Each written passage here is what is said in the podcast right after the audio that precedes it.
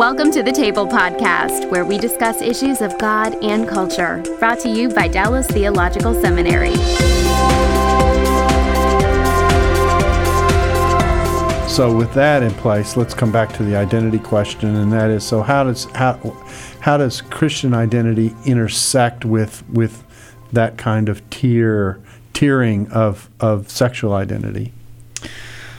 Well, I think about it a little bit like I think about um, my church. So I'm in a multi ethnic church that was launched specifically to bring people together of different cultural backgrounds who would recognize their cultural differences as real, but also celebrate a kingdom identity that transcends those other identities.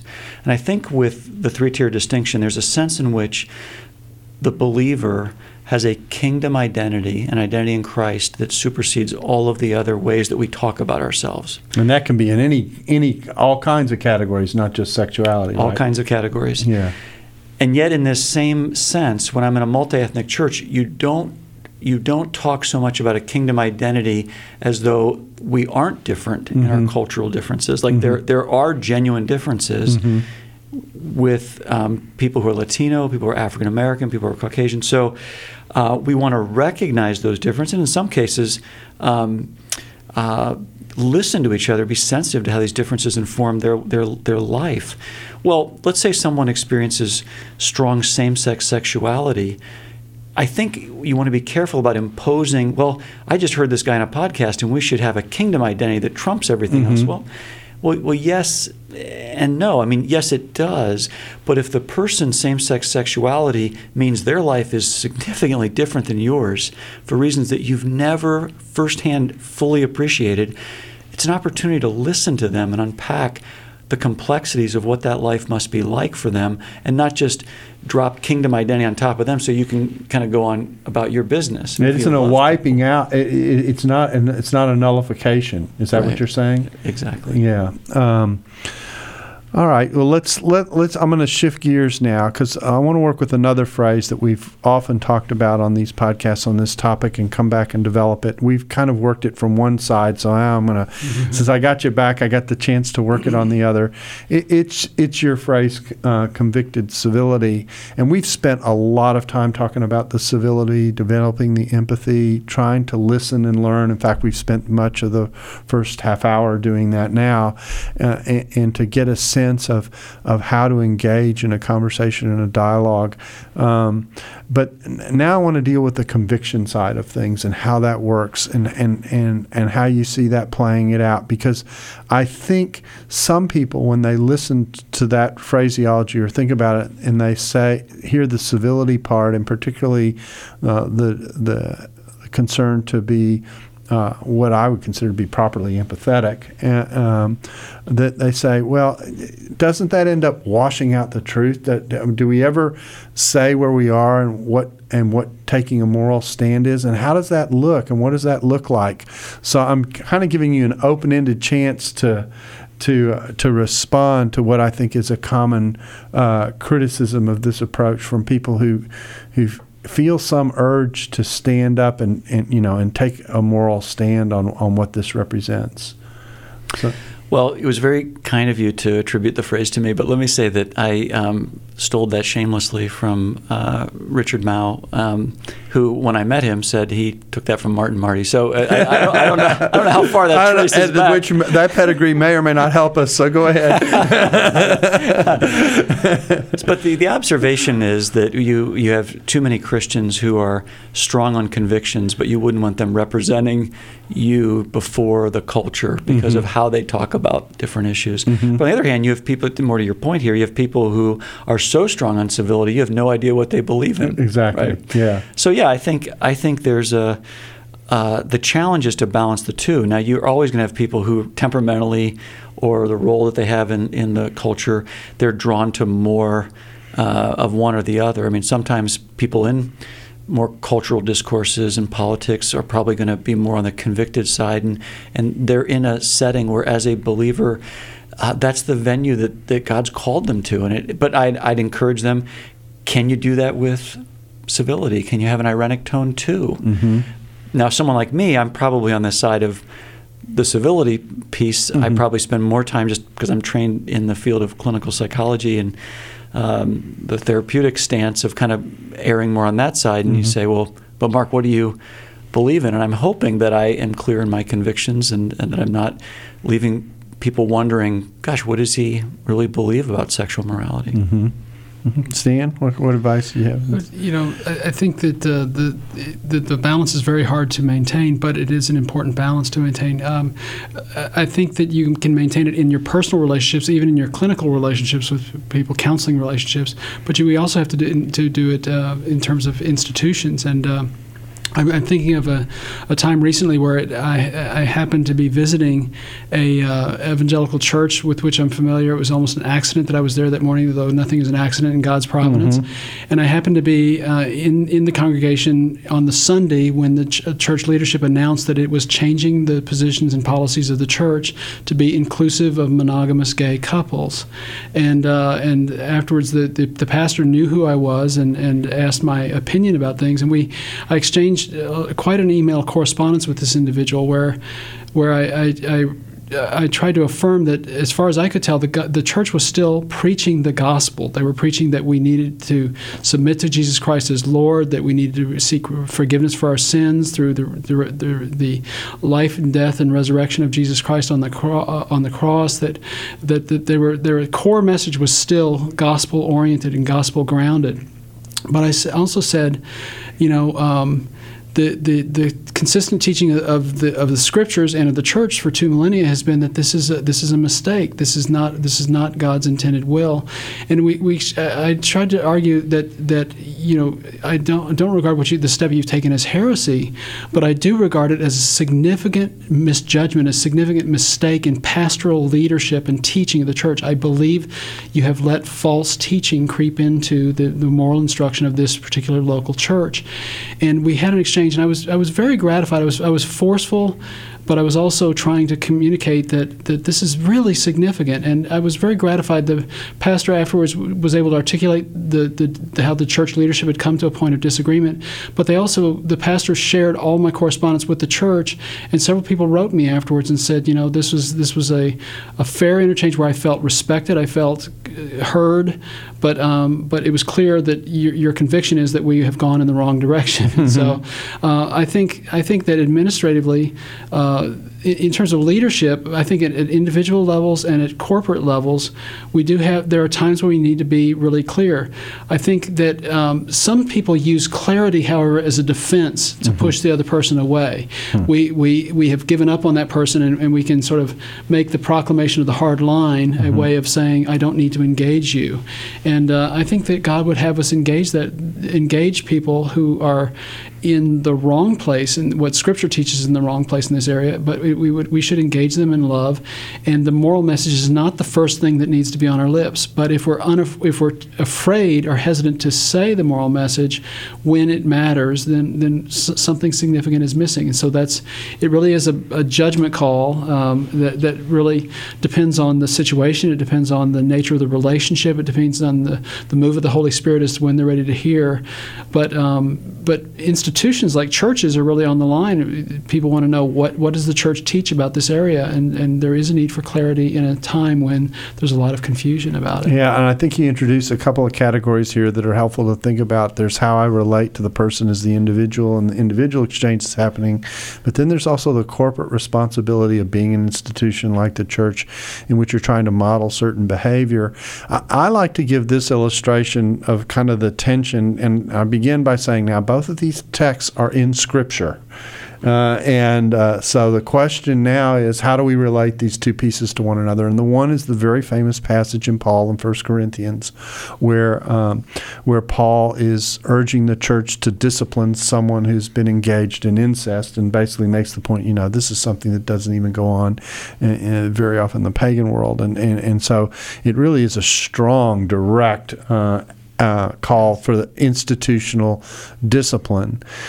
And then in the Gospel of John, we've got you know Jesus's remark when the woman is caught in adultery about who's going to cast the first stone, followed by after that, and everyone scatters his remark about saying sin no more. And so we've got on the one, I think one is more an individualized uh, passage, the other is more a corporate passage, but you are seeing this tension. We live in a fallen world in which we live in the midst of tension, in which we're trying to balance things. And it doesn't seem to me that the solution is to cherry pick between those two passages.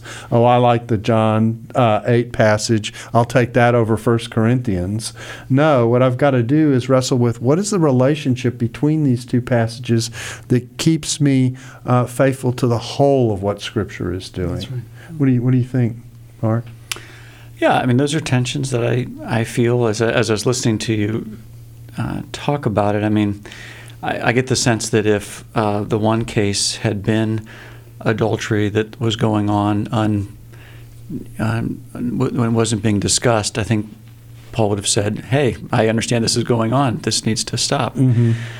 Um, and I think in the other case, I think Jesus is responding to.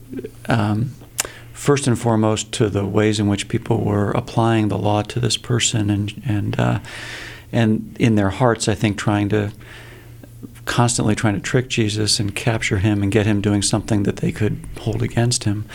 And so I think knowing their hearts, he trumped uh, the situation mm-hmm. by taking it in a different direction. So.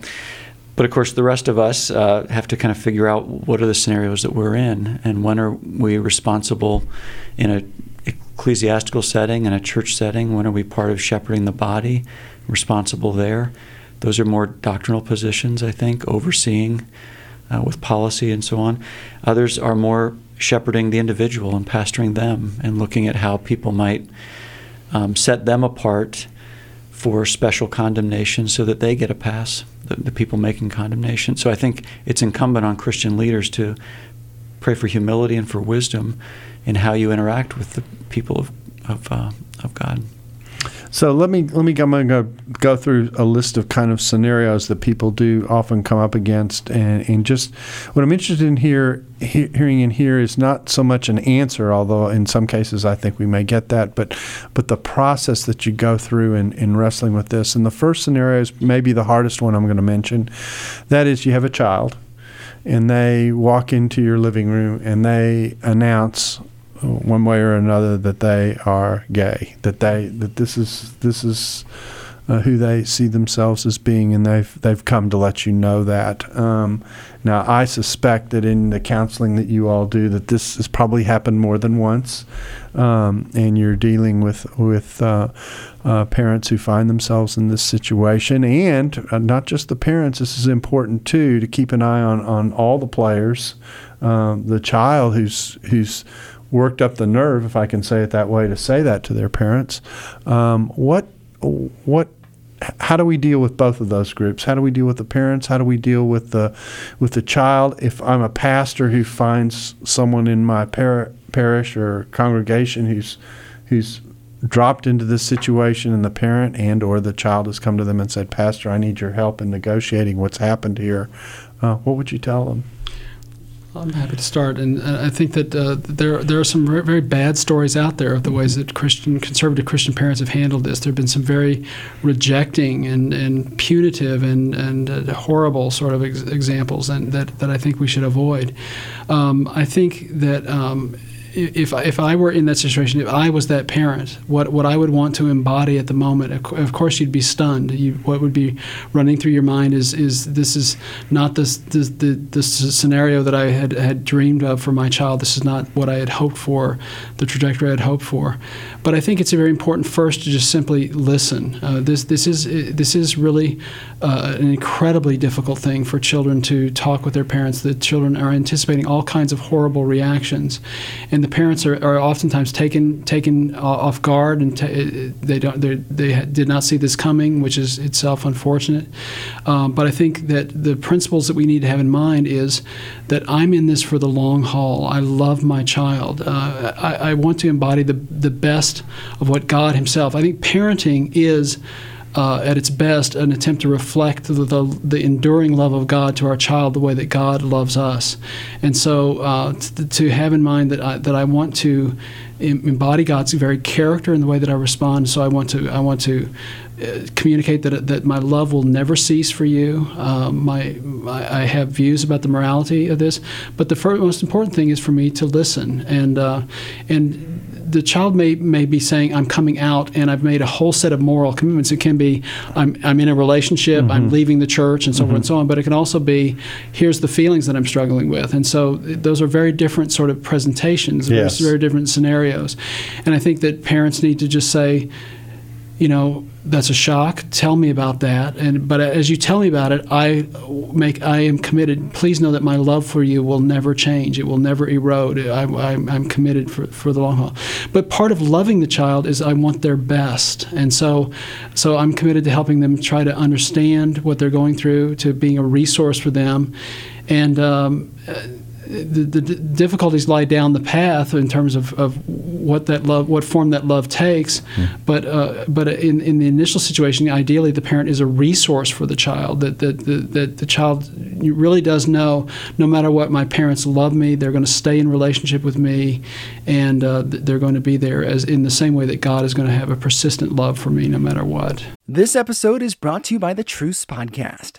I'm sure you've been there you're at an event, a dinner, a small group, and someone says something like, If you're a Christian, you have to vote Republican. Huh. That raises an interesting question.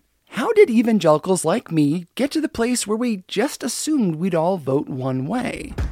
This season on the Truce podcast, we're diving deep into the complexity of the 1970s and 80s to understand how evangelicals tied themselves to the Republican Party.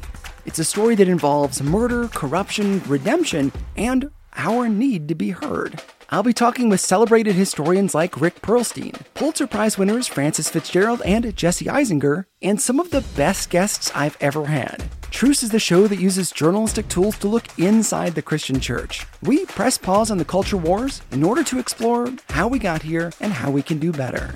Subscribe to Truce anywhere you get podcasts or listen at trucepodcast.com. Mark? Yeah, very similar. I mean, I, I, I would open with "I love you." I mean, that would be my first response. I would, you know, thank you for for sharing this with me. Uh, acknowledge how challenging that would be. The data here is very clear that parents are often the last to know. Mm-hmm. So, if, let's say they're 16 or 17. Well, they may have experienced same-sex sexual feelings as young as 13, 12. Um, so they may be navigating this terrain for many years before they shared this with their mom and dad. Mm. And so what that often means is they've talked to a peer group. And peer groups in, in our culture today are struggling too. How do we respond to a friend of ours who's shared this with us? Mm-hmm. But nine times out of ten, pretty supportive, can, can often be a very supportive peer group environment. And so the real challenge is maybe bringing it back to mom and dad. So, first of all, for parents, keep in mind that you're catching up now emotionally mm-hmm. with where your child may have been for a while. Mm-hmm. And so uh, I would also say that to a child, keep in mind that as you share this with them, your parents have not had the last couple of years mm-hmm. to be on this terrain. And, this is new for them yeah. and it's old for you. And so giving them 48 hours is not going to help them catch up, right? yeah, right, yeah. But, um, but so as a parent, I think you want to say, I love you and I want to, you know, thank you for, for, for um, sharing this with me. And I think what you're essentially saying is, I really appreciate that you would trust me with something, that you would be as transparent mm-hmm. with me with something like this. That must be scary. Um, and I love the idea Stan brought up of take, taking the long view. Mm-hmm. We know from all kinds of research that they will be navigating this terrain for many years to come.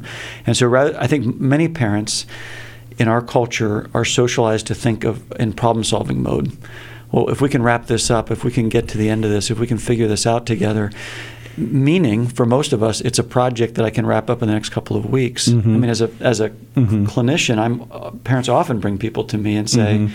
I'm hoping to be able to pick them up in about 50 minutes. You, do a 50 minute hour route, pick mm-hmm. them up, and then we'll be in a good spot, right? I mean, it's it's that kind of mentality towards right. something where you really need to take the long view.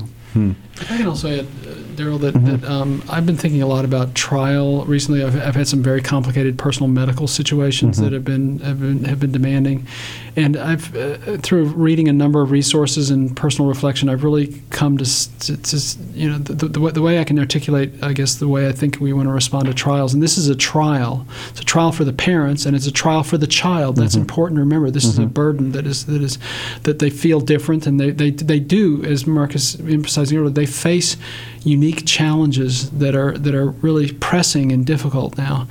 And um, when we face trials, we oftentimes don't want to accept the trial. We don't want to accept the reality for it. So we, we do dis- we sort of distance ourselves from it. We resist accepting that this is what this is what is God is this is what God has allowed to be put on my plate right now. And we also spend a lot of time asking a, a set of questions that that have no possible answer. Uh, why is this happening to me? What went wrong? You know, you know, wh- where's the justice in this? You know, and so forth and so on. And uh, but when you're faced with trials, I, I've increasingly come to think that there's there's one question that is really the pressing question in the, in the trial, and it's a question that I think that that God will answer for us, and that is that is in this trial. I am ge- being given an opportunity to manifest God's character in how I respond. I have a chance to live the gospel right now in the midst of this trial. So what, what does what does God how does God want me to exhibit faithfulness in this concrete reality right now? And as so as I think as a parent that that's that's the, the, the question that I would ask that parent to to be framing as they're thinking receiving this this testimony of the kid, and that's what I would want the parent to try to be communicating to the child in, in a sense of I want I want to listen I want to be there for you but the the biggest thing I want for you is that the, that you approach this challenge in your life in a way that helps you to, to remain faithful to God and ask how can I exhibit that faithfulness in the way that I respond as I move forward with my life? And that's to that's to be a long-term project for which you have to be in relationship with the child Now we've we've kind of looked at it from pretty much from the parent side. What about from the child side and the, the child who makes the effort to do this? What what what what counsel would you give to the to the child who's taking this step and or to a pastor who's going to come alongside? Well, I think for a, a child, I think um, it depends a little bit on the age we're talking about, but you know, to be able to come to your parents, they, they will hear this differently if you make a declaration about a gay identity and sort of plant a flag, you know, in the middle of the family room at Thanksgiving and say, "This is who I am," and it, and, and let parents kind of their minds go to all kinds of ramifications of that, and and some some young people do that, and I, I do think it's more of an act of resilience at that moment to like, this is what I need to do to to make this work for me. Um, you know, I recommend that young people grasp how that language affects parents. That generation before them mm-hmm. is not going to respond really well to some of those key words and mm-hmm. ways of thinking about yourself. But to say, mom and dad, I I have been dealing with something in my life for a while now, and I want to bring you in. I want you to know about something because I know you love me, and I need you now more than ever. I think that prelude to sharing about your same sex sexuality pulls on a parent's natural desire to love their child and to protect their child. I think parents aren't often given the opportunity to respond at their best when it feels more of a declaration with language that pulls almost a visceral reaction from them, and uh, and many parents, you know, are under the impression that they're the ones who caused their child's homosexuality. So they often feel like they're somehow culpable in their mm-hmm. child's. There can be a kind of evangelical subculture shame around homosexuality that not just is my child dealing with this, but now my family's dealing with this. Like mm-hmm. we are dealing with this, and what does that mean about me as a father, me as a mother, us within our faith community? And I think that's why many people feel like it's a zero sum game with the local church. Is that is that um, the way to move forward is I'm going to have to choose between my church or my child, and oftentimes people feel like they don't have a way, you know, to to stay in connection with both. And Darrell, if I can also Yeah. just throw in that, um, thinking you brought up the issue of the parent who's receiving it, but also the pastor. In a sense, in a sense, what what what does what would the pastor want to leave with this this this uh, young person, this young adult who's made this declaration?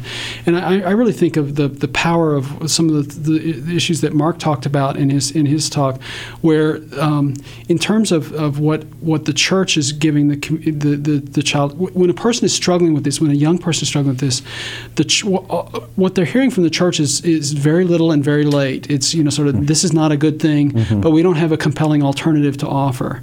And what they're we're hearing from the gay community is we're ready for you. We we we've walked this path. We're mm-hmm. we're ready. And so I think that that for for the pastor to to be able to be the, the listening resource and to be ready to invite the child, even if even if the pastor doesn't have this well worked out, to say to say that that God can God can open up a path of fullness for your life uh, in the midst of this that that that is going to be can can lead to a life of blessing. This is a this is an experience that you that you're having that uh, that is not outside the domains of, of the grace of God. We can God can open up a path of blessing for this. I will I will journey with alongside you with this, and I can be a resource to you even as I as I find out more about this. Now the difficulty here, it seems to me, is is the uh, is the sense of communicating. I struggle how to say this, but um, that uh, I'm talking about the pastor now uh, coming alongside and saying, in effect, um, uh, I want I want to be there alongside you and and and recognize that you've taken this step, but but th- there's there's this discomfort of of am I supporting something that that represents a, uh, a violation of a, of a moral standard that the church has, and how will that how should I think about that? How should the pastor approach that tension?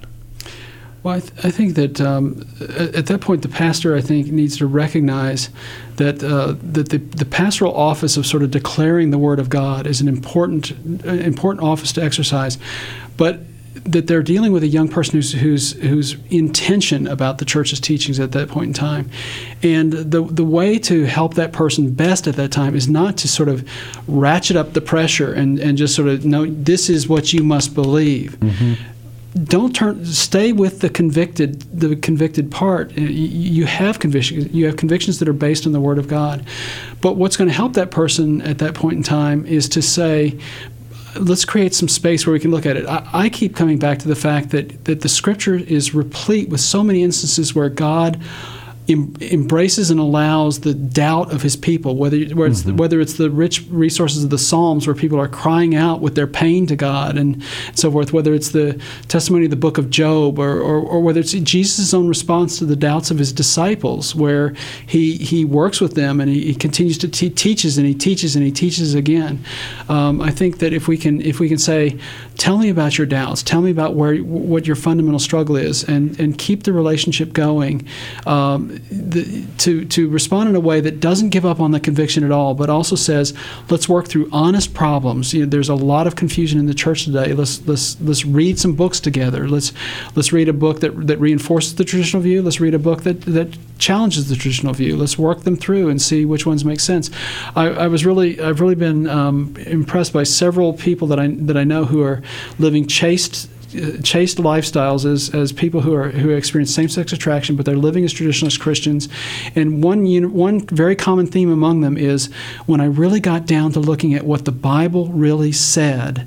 I, it was it really I, I mm. walked through that with someone and I really came to the point where I had to make the decision I had to make the decision to be a faithful disciple, how do I need to conduct my life? And and by then I had fallen in love with Christ, and I and I and I knew, knew that what I wanted, I didn't want that this outcome or that outcome. I wanted the faithful outcome that Christ was was asking me to do. And so for the pastor to help that person face the complexity of those questions, I think is really really crucial. Anything else, Mark? Yeah, I mean, I, I would, uh, as a pastor in that moment, I would nurture their relationship with God, and that's you want to help them grow into greater spiritual maturity over time.